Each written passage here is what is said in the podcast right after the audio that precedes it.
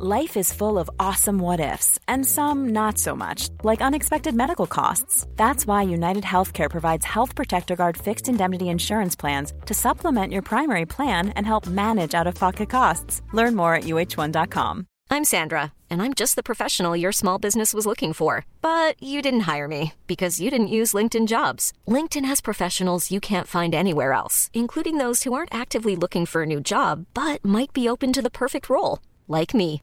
In a given month, over 70% of LinkedIn users don't visit other leading job sites. So if you're not looking on LinkedIn, you'll miss out on great candidates like Sandra. Start hiring professionals like a professional. Post your free job on linkedin.com/achieve today. Many of us have those stubborn pounds that seem impossible to lose, no matter how good we eat or how hard we work out. My solution is PlushCare. PlushCare is a leading telehealth provider with doctors who are there for you day and night to partner with you in your weight loss journey. They can prescribe FDA-approved weight loss medications like Wegovy and Zepbound for those who qualify. Plus, they accept most insurance plans. To get started, visit plushcare.com slash weight loss. That's plushcare.com slash weight loss.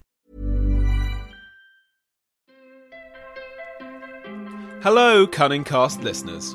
I'm Vas Christodoulou, host of the How To Academy podcast, a show sharing big ideas from some of the most exciting artists, leaders, and scholars around. Twice a week, we host a big thinker for an in depth exploration of their life and work. If you want politics, we've got Bill Clinton, Madeleine Albright, Alastair Campbell, Jess Phillips, Gordon Brown, Ed Miliband, Rory Stewart, Chris Patten, and Jeremy Hunt. If it's psychology you're after, we've got you covered too, with Ruby Wax on mental health, Susan Cain on introverts, Steven Pinker on rationality, and Julia Samuel on grief. Join us and together we'll probe the mysteries of life with Richard Dawkins and of the universe with Neil deGrasse Tyson and Carlo Rovelli. We'll take a trip to Hollywood with Minnie Driver, John Cleese, Geena Davis, and Jamila Jamil, and go back in time with William Dalrymple, Sathnam Sanghera, and Jung Chang. We've got Melinda Gates, Emily Ratajkowski, Gloria Steinem, and Isabella Allende on feminism, Jane Goodall and Richard Powers on the environment, and your cunning cast host, Sir Tony Robinson, with historian Peter Frankopan on how climate change has transformed our world. If you want to know where comic book legend Alan Moore gets his ideas from, how Nobel laureate Maria Ressa fights dictators, or why whistleblower Chelsea Manning wants to create a more transparent society, we are the podcast for you. That's the How To Academy podcast, your one stop shop for big ideas. Available on Apple, Spotify, or wherever you get your podcasts. It's so exciting. Tell us what this is. What am I looking at? Something exciting, Tony? Yeah, on my desk is, and I've just been sent this. Uh, this is one, two, three, four, eight stamps about Blackadder that have just been released, and I'm I, I'm in, in about four or five of them in different guises from the the different periods. And can you imagine? I was that eight-year-old nerd who loved philately, and uh, Good, good uh, word. I- he knows the Thank word. you. It will get you nowhere. Uh, anyway, um, I I would love to be able to travel back in time to the, and tell that eight-year-old boy, one day you're going to be on a stamp.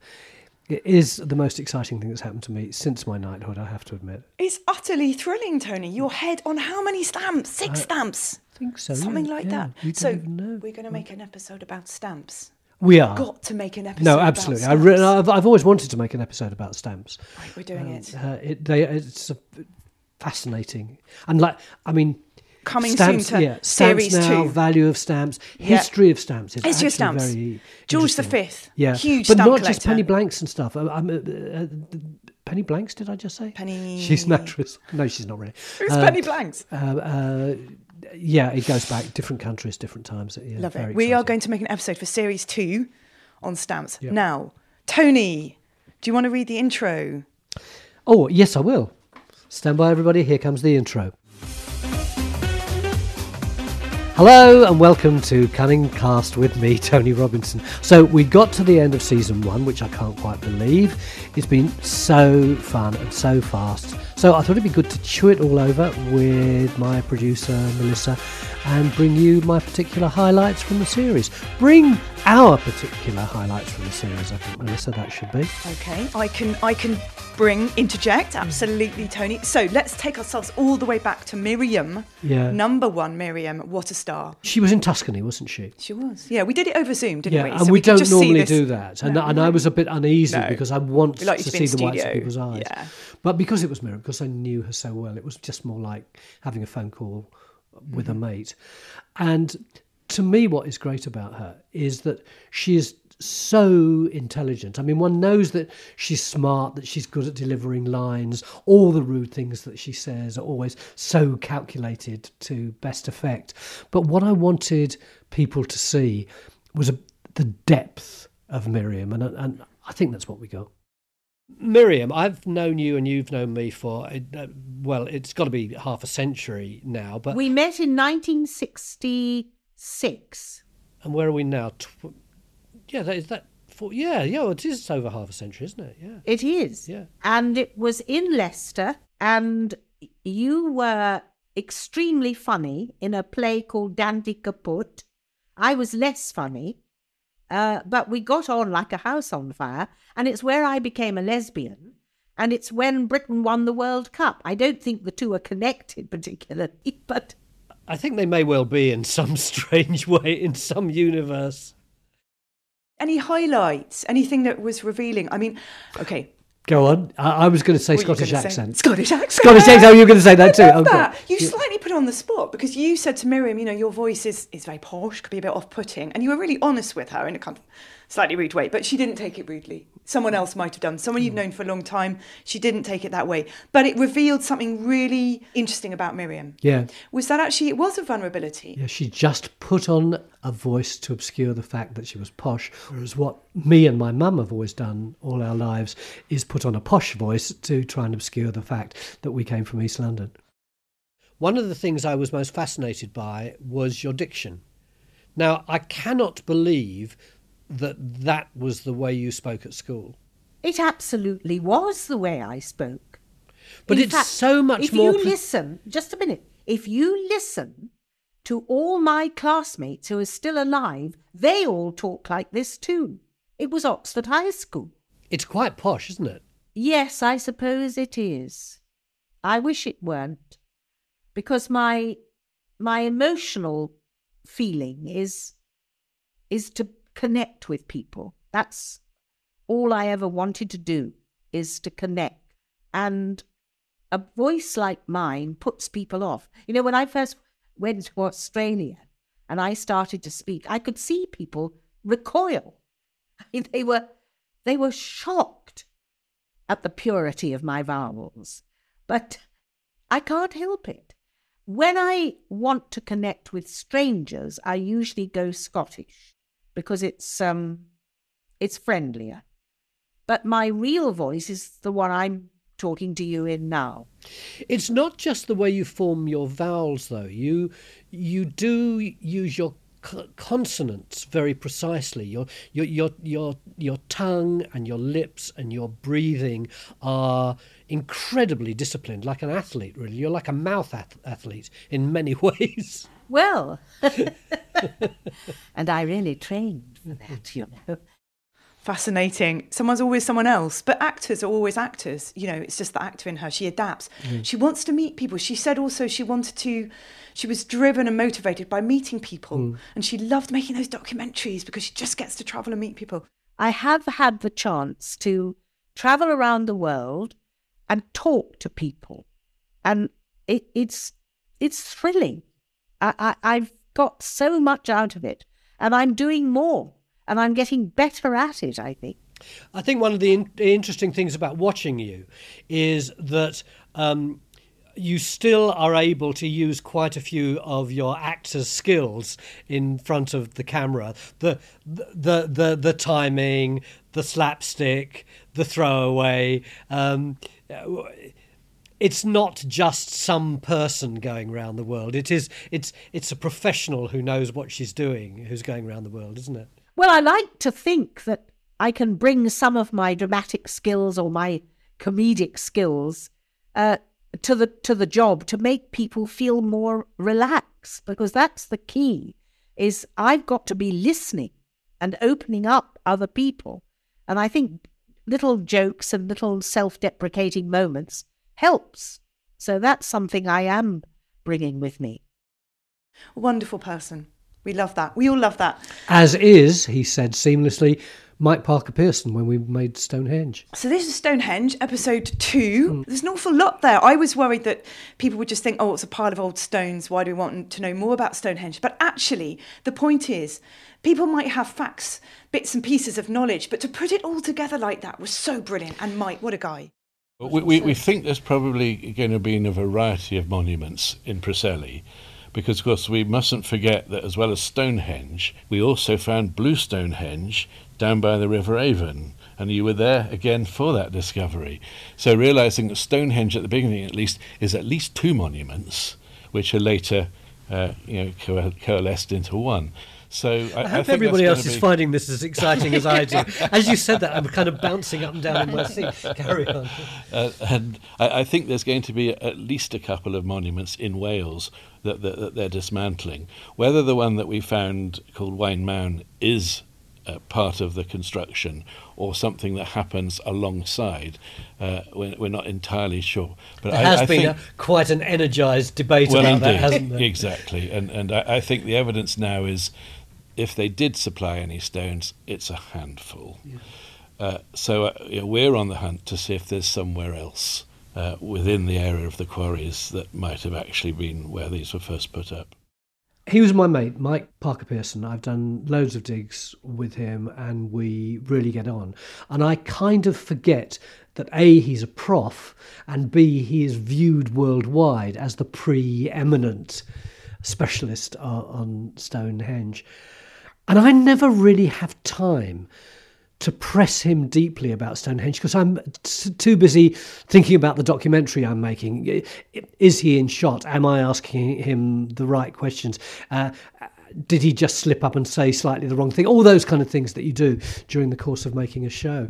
So it was an absolute luxury for me to get him and two of my other friends off time team, Raksha Dave, Raksha, I'm sure most of you will know, who has become a very, very fine presenter, and Alison Sheridan, who not many people will know, but is a great finds specialist she lives in Scotland and works in Scotland, you'd think, what is she doing looking at the finds from Stonehenge? And that was one of the most interesting things the link between Stonehenge taking us on a travel all the way up to Scotland and Scottish Isles they had also invented for themselves a brand new style of pottery up in Orkney. I mean, essentially, what you're dealing with is very, very ambitious cowboys who are in a very fertile land, and they were able to um, use their surplus from their agricultural activities to build monuments and to travel long distances. So these guys up in Orkney had gone to the Boyne Valley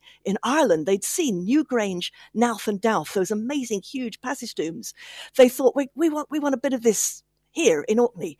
They therefore built Maes Howe to echo Newgrange. And we also know that they were fantastically successful, and people came from far and wide to visit and to take part in their midwinter solstice ceremonies. And we also know that they then took away the idea of using the kind of pottery that they were using up in Orkney, and we call it grooved ware. And your mate, Phil Harding, he dug some grooved ware at Bulford yeah, military camp, very close to Stonehenge, you could lose that pottery in Orkney. I mean, it's just phenomenal. The world was connected in such mm. an interesting way, even then. Amazing. What a great episode, Tony. Thank you. And then we had something so totally different. it was so funny. Well, I can remember when I first pies, when, when I first pies, pitched guys, this. Pies, guys, pies. Tell us about pies. When I first pitched this to you, yes. I, the, the the the veil of, of failure to understand that came across your face was was perfect. Maybe it's a guy thing. Yeah. it's a man thing. Pies, but I got into it. Yeah, you did. You uh, wonderfully. I just felt that I wanted to do some of the episodes about things that people really like. I suppose about like being a football fan. And when I I was like talking to mates about the idea of doing one on pies, and immediately they didn't say what are you going to do? They just started talking about pies they know and love. Stories about pies. Brilliant. It was quite bizarre. Well, when we dug around with our brilliant guests, Neil Buttery and David Atherton, what was incredible about that is there were so many interesting facts. Great history on pies. Great Do you remember pies. when I just flippantly raised humble pie and they told me the story, which we shouldn't give away now, but uh, if you listen to these extracts, hopefully, Melissa, you'll edit in. Well, I'm going to edit it in now. Let's hear Humble Pie.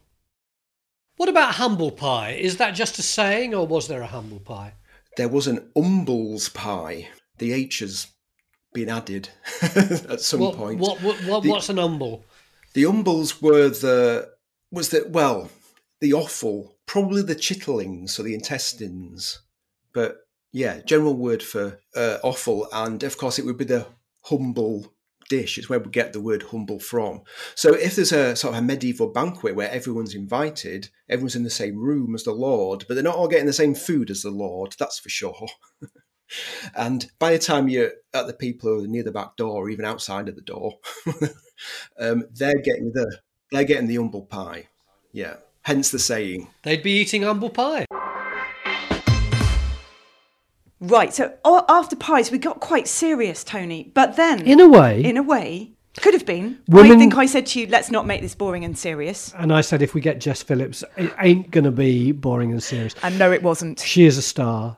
Her ability to be, first and foremost, a person, a person who cares, and to show us that the way she chooses to express that is by being a politician, is being part of representative di- democracy, rather than being a politician and talking like a robot, which some people, even in the party I support, often do. That wasn't Jess. She walked in and she was honest and just herself from the moment she arrived. It was great. Like there's now like 700 platforms to have a go at me, rather than just, you know, writing something horrible, a letter to the newspaper. Do they always say the same things to you? I, Yeah. I always get small, you, small, etc., etc. Talentless, old. The- a few others I won't go into. now. Yeah, yeah, it's always the same. Uh, it's always about your body. Uh, your physical features will always feature. Um, the worst of it, in the worst cases, it's always about sexual violence occurring to you. There's like this sort of obsession, sort of knowing that that's the worst thing to say with impunity. Um, so it often goes to that. Um, often uh, for women, much so, more so than men, it will it will i invoke your children. Invoking your children is a very very common thing to do. So. How, this, sorry, this sounds like the, the, the worst question ever. But how does it make you feel? Uh, you do get used to it, isn't that awful? Um, you do get used to it. It makes me feel a mixture of things. Sometimes it makes me feel desperate and sad and upset and like I don't want to carry on. And this woman I was talking to today in the tea room, she was just like, I sometimes think, is it all worth it? And I just said to her, like, will your children be any safer in the long term if you stop it? Like, if you Mm. stop doing what you're doing, the answer is no. So, you know, you've got to play the long game rather than the short game. Sometimes it makes me feel defiant and um, like I'm winning. Uh, that's the truth. Like, you know, if you have no dissent, then you're not very interesting, maybe. uh, I'm, you know, I wouldn't, I don't want these people to agree with me. I want to piss them off in a lot of cases. But, you know, there are moments, if I'm down, I mean, I'm medicated for anxiety because of the level of threat that is against me. So, and I'd say that's probably a standard uh, procedure these days in the House of Commons. Um, I'm not saying they're pumping it into the water or anything, although maybe they should. That's a good idea. Um, but yeah, it's it's hard to deal with when when you're at a low ebb with other things in your life. It can really attack you. I texted her after we'd made this car- cast. Go I haven't told you this, have No. I? Uh, I- and I said, Jess, we must both give up our jobs and go on a rock and roll tour called Jess Phillips in Women in Politics. And she says, Great. When do we start? this is the next thing you do, Tony. Yeah. I love it. Right. So then we moved on to, well, the big event of the year, well, one of them, One of them, uh, coronation. Yeah. Um, and it was something we sort of thought we should maybe we should do. You said that Kate Williams is a friend, and Kate Yeah. Williams is a wonderful broadcaster.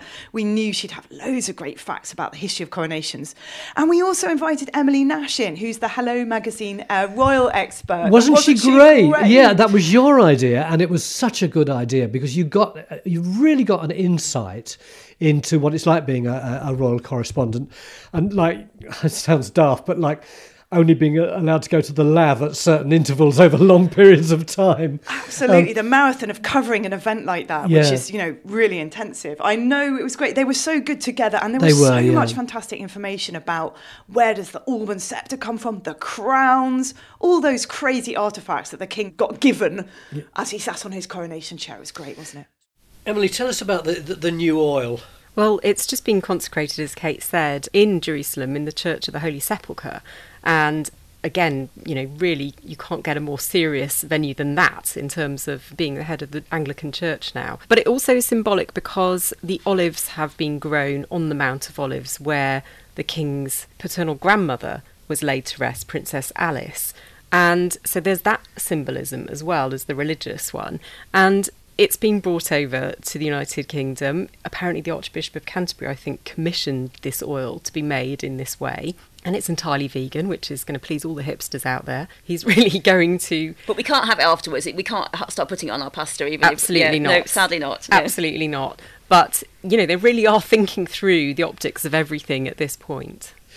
I think I'm right in saying that when the oil dribbles over the king's head, that that really is. Your word was uh, arcane in that it's about somehow within the oil is the Holy Spirit, and that as the king absorbs the oil, they kind of are genuinely God's chosen person. Yes, that is the moment. It's the most important moment of the coronation ritual. There you have that, you have the crowning, you have the, the monarch agreeing to their coronation oath.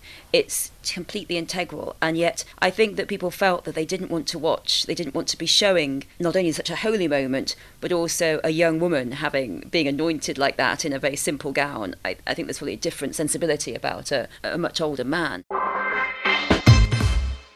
Smells. Again, this was one that you had very early on, didn't you, as an mm. idea? What did the past smell like? Mm. And it really captured my imagination because I suddenly thought, you know, what an amazing question. I've never thought of it, but it's brilliant. I had done quite a lot of work on that in di- at different times in different series. That question has arisen: What did something smell like? But the past, just putting it out there, like, Yeah. and then so what we did is, well, I went to William Tullett, who is a fantastic smell historian, and, and he put me on to Tasha Marks, who creates smells for historical exhibitions, and they were so fun together, weren't they? They were, but the problem with that week, I was so ill. I just crawled in. I'd I'd got That's a right, you had a cold. I had a cold. My Yeah. sinuses were so I could hardly smell anything at all. And your smell's not great anyway. You no, your sense of smell. that was one of the reasons I wanted to do it. I think it seems to be a family trait. My daughter says the same thing. Don't really smell, you know. But you did smell their smell. I mean, you could Oh, yeah. smell some of those smells. They Yeah, were pretty yeah. pungent. I mean, I wasn't. I was at the back of the studio, and by the end of the recording session, the bug of smell was was over overpowering. I had no idea that smell could be so intensive, and it, it just hit you in that way. You know, Yeah. it's maybe a, a kind of naive thing to say, but it really was a, a thing, wasn't it? Supposing after we'd all gone, someone came into the studio and they went, Melissa and Tony, Christ Almighty! yeah. the smell of hell was was unleashed that day, wasn't it? So what have you got for us? Well. I was thinking we could talk about miasma and how actually bad smells used to be linked in history to bad health. Oh, yeah, I- I've always found that interesting. This idea of miasma, and I've never really known what it is, other than what bad air. Yeah, I mean that's a very good definition. Yeah, absolutely. I mean, miasma is kind of there's a reason that it's very difficult to understand because it's a term that's very loosely applied. But broadly speaking, it's bad air and smells that often come from like rotting stuff, and that infects people with diseases like plague or cholera, for example. Yeah, so talking of plague, I've just bought some rosemary essential oil here for you to have a little sniff. Because in those amazing beaked uh, plague doctors' masks, they would have herbs like rosemary and sage and angelica because it covered, but what they felt covered up the smell of the plague and so kept them safe. Yeah, I like this one. This has broken through the blockage. This Yes. one has- Yeah, yeah. Yeah, I can We'll have you it. totally unblocked by the end of this podcast. So, presu- thank you. Presumably, then, uh, during the time of the the plague and the Black Death, rosemary would have been a big thing. Yeah, absolutely. It was really popular. People would burn it. People would carry it around to smell to. Um, I'm just having a little sniff now as well. The price of it shot up. So Thomas Dekker, the 17th century playwright, talks about how an armful of rosemary would be quite cheap, but then in times of plague, like a, a mere handful of it would kind of be out of the price range of kind of most everyday people. So, Tony, John Lloyd is our highest rating episode, interestingly. John Who would have thought that? This is John Lloyd, who produced Blackadder and also lots of big series like Hitchhiker's Spitting Image, uh, QI. nine- QI, not the nine o'clock news. Yeah, What a guy, what a guy. Legend. But but Legend. a kind of legend. But you would have thought that the majority of people wouldn't know who he was, Hmm. and yet, as you say. People on Cunning Castle just love that episode, adored it. Yeah. I think I get stopped in the street and asked about that episode more than any other. It's so great people stood in the street. That that's wonderful. Well, for me, I don't know what everyone else who's listening thinks, but two men of a certain age having such a candid conversation, I started to think, God, am I meant to be here? By the end of that, but about how we felt about Blackadder. It was so yeah. incredible that, and the honesty of which John revealed what was effectively an emotional breakdown that he had um, at one point, from, probably from work. He started to have a crisis of confidence in his life. This is a highly creative, successful individual. He was so honest about that. What was it that you felt inside, and how did you start to mend? Well, okay, so I was sacked, um, as usual, by a couple of people, some of whom you know very well. Um, and and I, I was very, very upset and angry because it was very unfair. Because, again, I'd done some things, I'd helped people out in a difficult situation, and we had triumphed and won a lot of prizes. And they decided I was surplus to requirements, and I'd had enough of that. It happened too many times. So I kind of lost the plot, and at the same time, I went into my office, and in those days, shows how different I was. It was covered with awards. It was every bit of wall space, and no pictures. There were just awards, dozens of them, and because in commercials you can win a lot of prizes quite fast. And I looked at these things, and I thought, this is my life. Fifty pieces of cardboard with writing on. That's it. That's all. That's what all I amount to. What's the point of it? What's the point of being alive? What's the point of me? So it was very difficult. And the other thing is that I suddenly realized, you know, that I didn't know anything. You know, I'd spent a lot of time, as it were, not paying attention because of the pieces of cardboard, you know, collecting those. And I didn't know what an atom was or a molecule or, you know, no, no idea. And, and I, it was a shock. I'd always thought of myself as not a genius or anything, but, you know, reasonably intelligent. You know, I'd got exams and things. And I thought, I don't know anything. So A, I'm useless, and B, I don't know anything. So all my validations were not available. I love him so much, and he's he. The colours of his emotions are, are so varied, often quite dark, and, and very honest about them. And yet, this is the man who's making more funny stuff than anybody else in Britain. I love the way you had to keep telling him to cheer up. he got there in the end. There were some Yeah. brilliant facts for Blackadder fans as well. Yeah, yeah. It was it was great that one. Hey there, it's Michelle Norris. I'm host of a podcast called Your Mama's Kitchen. When I travel, I'm usually looking for a way to find a taste of home when I'm not at home. And one of the things I love to do when I am at home is entertain. And Airbnb allows me to do that. When I was in California recently, I rented a house that had a great kitchen. And when we were sitting around the table, we were all thinking, we're in someone else's house. Someone could be in all of our homes as well. If you have a home, but you're not always at home, you have an Airbnb. Your home might be worth more than you think. Find out how much at airbnb.com/slash host. Millions of people have lost weight with personalized plans from Noom, like Evan, who can't stand salads and still lost 50 pounds. Salads, generally, for most people, are the easy button, right? For me, that wasn't an option. I never really was a salad guy. That's just not who I am. But Noom worked for me. Get your personalized plan today at Noom.com. Real Noom user compensated to provide their story. In four weeks, the typical Noom user can expect to lose one to two pounds per week. Individual results may vary. You're listening to Tony Robinson's Cunningcast with me, Tony Robinson, and today Melissa and I are bringing you the best bits from season one. Nights. Well, Nights was brilliant, wasn't it? I just could smell the testosterone in the room when those guys walked in. We had two amazing historians, Toby Capwell, Matt Lewis. Toby Capwell is an armory expert, but he also dresses up in armour and he really lives and breathes being a knight. Um, Matt Lewis presents Gone Medieval. He's a fantastic medieval historian. Together, they were so revealing of knights. What did you feel about that episode? Yes, I absolutely agree with you. I, I must admit that the majority of the stuff that they told us I, I, already knew. But that's fair enough, isn't it? I'm not making it for myself. I'm making it for uh, for other people. How do I know? Because I'm a knight. Uh, and you know, I, I, darling, I'm a knight. Uh, yes, I'm a knight. and, and, I'm on a stamp. and I'm on a stamp. yes, stop bragging. Um, I know. I tell you what, I, I remember about that episode recording it is when you asked Toby to tell you about the um the process by which it was it, it took to get knighted in the medieval times. It was a very long, detailed conversation. It was great, really interesting, and it was like, oh my god, how long did it take? And then he turned around and said, so Tony, how was it for you?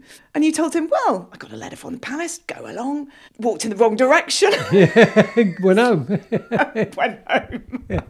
Let's hear it. Yeah.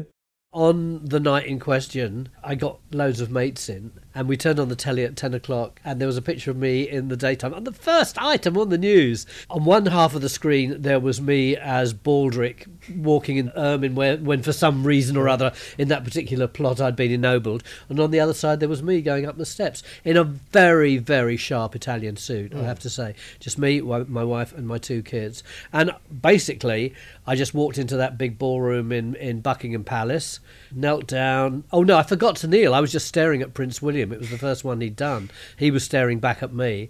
And I'd, I'd forgotten what I was supposed to do next. And then I saw him sort of batting his eyes slightly, and I realised he was subtly signalling for me to go down on my knees. I know what the next word you're going to say is, and it has four letters in it. Dogs. Dogs. Dogs. Dogs. We just love dogs. I also love dogs. I have a dog. You have a dog. It was a no brainer. We're going to make a program about dogs. This was actually the very first program we made. Do you remember? We made it, it before them. It was, in, in a way, it was like our pilot, yeah. the lost pilot. Yeah, and it was so fun to make. And it made us think we wanted to make a whole series yeah. about, you know, your histories. And we talked to two dog professors, Clive Wynne and Ingrid Tague. They were both brilliant. So much takeout from that. Loads of stuff I didn't know about dogs. Yeah. I have a dog. I keep looking at my cute little schnauzer and thinking, you're related to a wolf. and it makes me laugh every time. It's been a fascinating discussion, but there is one huge question that I want to ask you both before we finish do dogs really love us? Because you could argue, couldn't you, that actually they're onto a pretty good thing, and as long as they learn to look at us with their little winsome faces and to put their paw up when they're not getting sufficient attention and to bark cutely when they haven't been fed for a few hours, well, it's going to kind of look like love, but it's going to deliver pretty well for them. So we have all sorts of scientific evidence now that our dogs really love us. We see it in studies that are done where dogs have been trained to lie perfectly still in MRI brain scanners, and we see patterns of activity in their brains when they're reminded that their beloved human is nearby that show how rewarding they find the presence of their human. We find it in studies of the hormones in dogs' bodies, and there are, there's a hormone called oxytocin, which spikes in the bodies of two individuals who are deeply in love with each other and look lovingly into each other's eyes. And studies out of Japan show that this happens in dogs with their people, just as it happens with people who are in love with each other.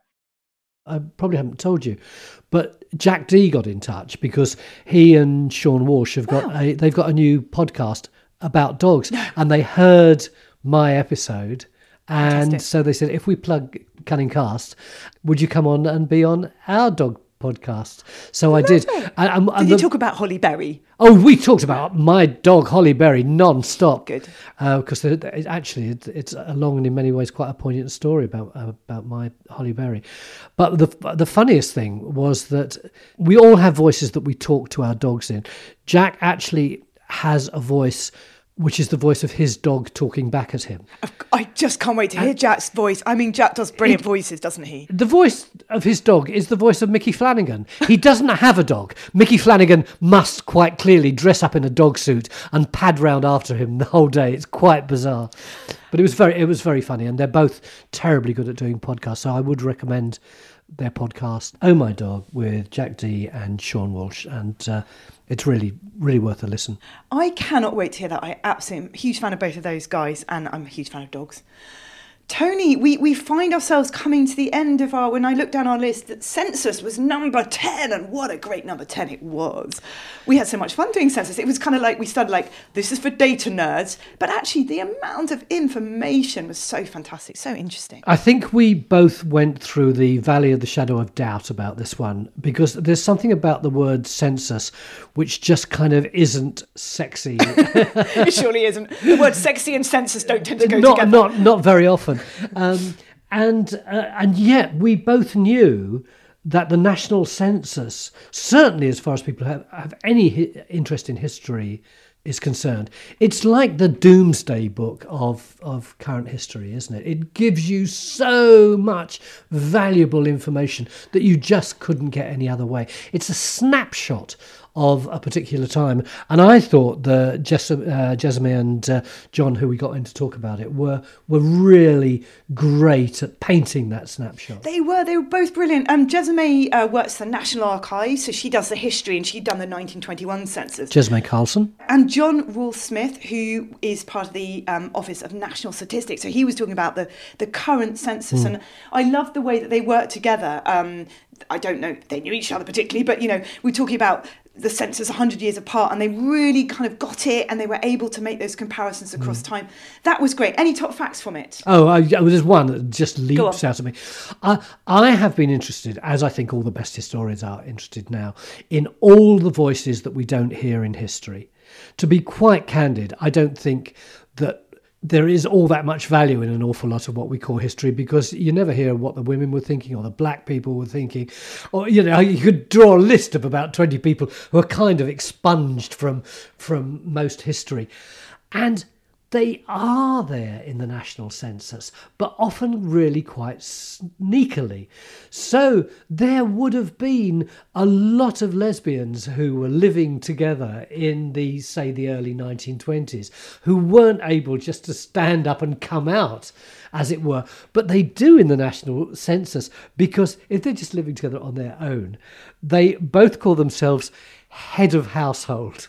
You don't have in the rest of the national census two heads of household. Um, uh, and they'll talk about shared occupancy. They're actually waving a big lesbian flag. It's just, it's done very, very subtly. And to know that, to understand that, I just, I, I felt an awful lot of love for these women who are championing their relationships, albeit in quite a sly way.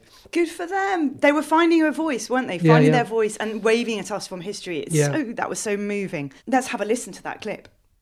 In 1921, homosexuality is illegal, which makes it a very different space to be publicly declaring yourself. However, we do still see people essentially telling us that you know they are they are living in those relationships. We, we see quite a lot of joint head of household or hmm. co head of household appearing amongst people that we know to have been in same sex relationships, and then running a keyword search on that, going, okay, so we know these people who we know to be gay or lesbian or trans, um, identifying themselves in this way. Okay, so are there other people? Yeah. And my colleague Vicky has blogged about this brilliantly, and you can look at that in the National Archives blog, and she talks about this at length. But we we start to see other groups of people positioning themselves, identifying in that same way, and particularly around that co-head of household, that idea that they're actually it's not so much as it, as expressing their sexuality, but they're they're expressing their equality Their in the household within a relationship. Yeah, Yeah, and yeah. I think that's really Isn't that interesting. interesting because so often we we're governed by where we are now, and we think that the ideas that we have and the attitudes that we have are just contemporary. But the idea that in 1921 two women would say we are both in charge of this household Yeah. is kind of moving, isn't it? Yeah, absolutely. So, Tony, we've come to the end of series one. Yeah. I hope you've enjoyed it as much as I have. Enormously, enormously. Not as much as I'm going to enjoy series two. Can't wait to make more. We will do stamps. What else are we going to do? We have a list of about 40 things that, that we're going to we do. I, I, I think, given how popular Stonehenge was, I think I want to do Hadrian's Wall. Someone suggested that. In fact, I was going to say to our listeners if anybody's got any ideas about what they want for series two, send them to us. Please tweet to us. We can find us at Instagram as well, at CunningCastPod. Give us ideas. Hadrian's Wall was a, a listener who loves Stonehenge. So, how about Hadrian's Wall? And we Yeah. like, yes, absolutely. That works really well. Everyone who is listening to us now could, I know, draw up 10 titles for Cunningcast in about 20 seconds. There we go. There's a challenge to our listeners. So, Tony, thank you. It's been great. I'll see you. I'll see you. Can't say it. Do you know this is the about Bloody the hell, third so take, and she still hasn't got it right. Well, I'm right. not to present to Tony. No, Let's no. I This was is- going to This is our relationship. So this mean. bickering. Go on. So mean. One, two, three, go, Melissa. I'll see you at series two. You're so mean to me. Thanks for listening. If you want to join in the conversation or suggest a theme for my next series, you can find me on Twitter at Tony underscore Robinson. And you can follow all our podcast news on Twitter and Instagram at CunningCastPod. Don't forget to follow us and please subscribe to make sure you don't miss a single episode. I'm Tony Robinson, my producer is Melissa FitzGerald, and this has been my Cunningcast, a Zinc Media production. Stay tuned. If you do not wish to accept this call, please hang up now. Today, there are 2,916 people trapped in British prisons on the IPP sentence, many for minor crimes. Once again, the system is just leaving me to rot. None of them know when they're getting out, or whether their IPP sentence could actually mean life in prison. There's no doubt that there are people in prison on IPP sentences who, if they were sentenced today, they would be on a determinate sentence, serve a year, two years, and they would be out of prison. And that's a scandal. I'm Sam Asumadu. Over the course of this podcast series, I'm digging deep into the plight of IPP prisoners and their families I feel like I have a skeleton of a brother left. to find out what has gone wrong with his sentence. This sentence has finished him already. He's done his sentence now at least eight times over. and shine a light into the dark corners of the IPP prisoner story. It's a bit of a Kafkaesque maze, really, which a lot of these IPPs seem to be on. Trapped, the IPP prisoner scandal. Now available on Apple Podcasts, Spotify, or wherever you get your podcasts.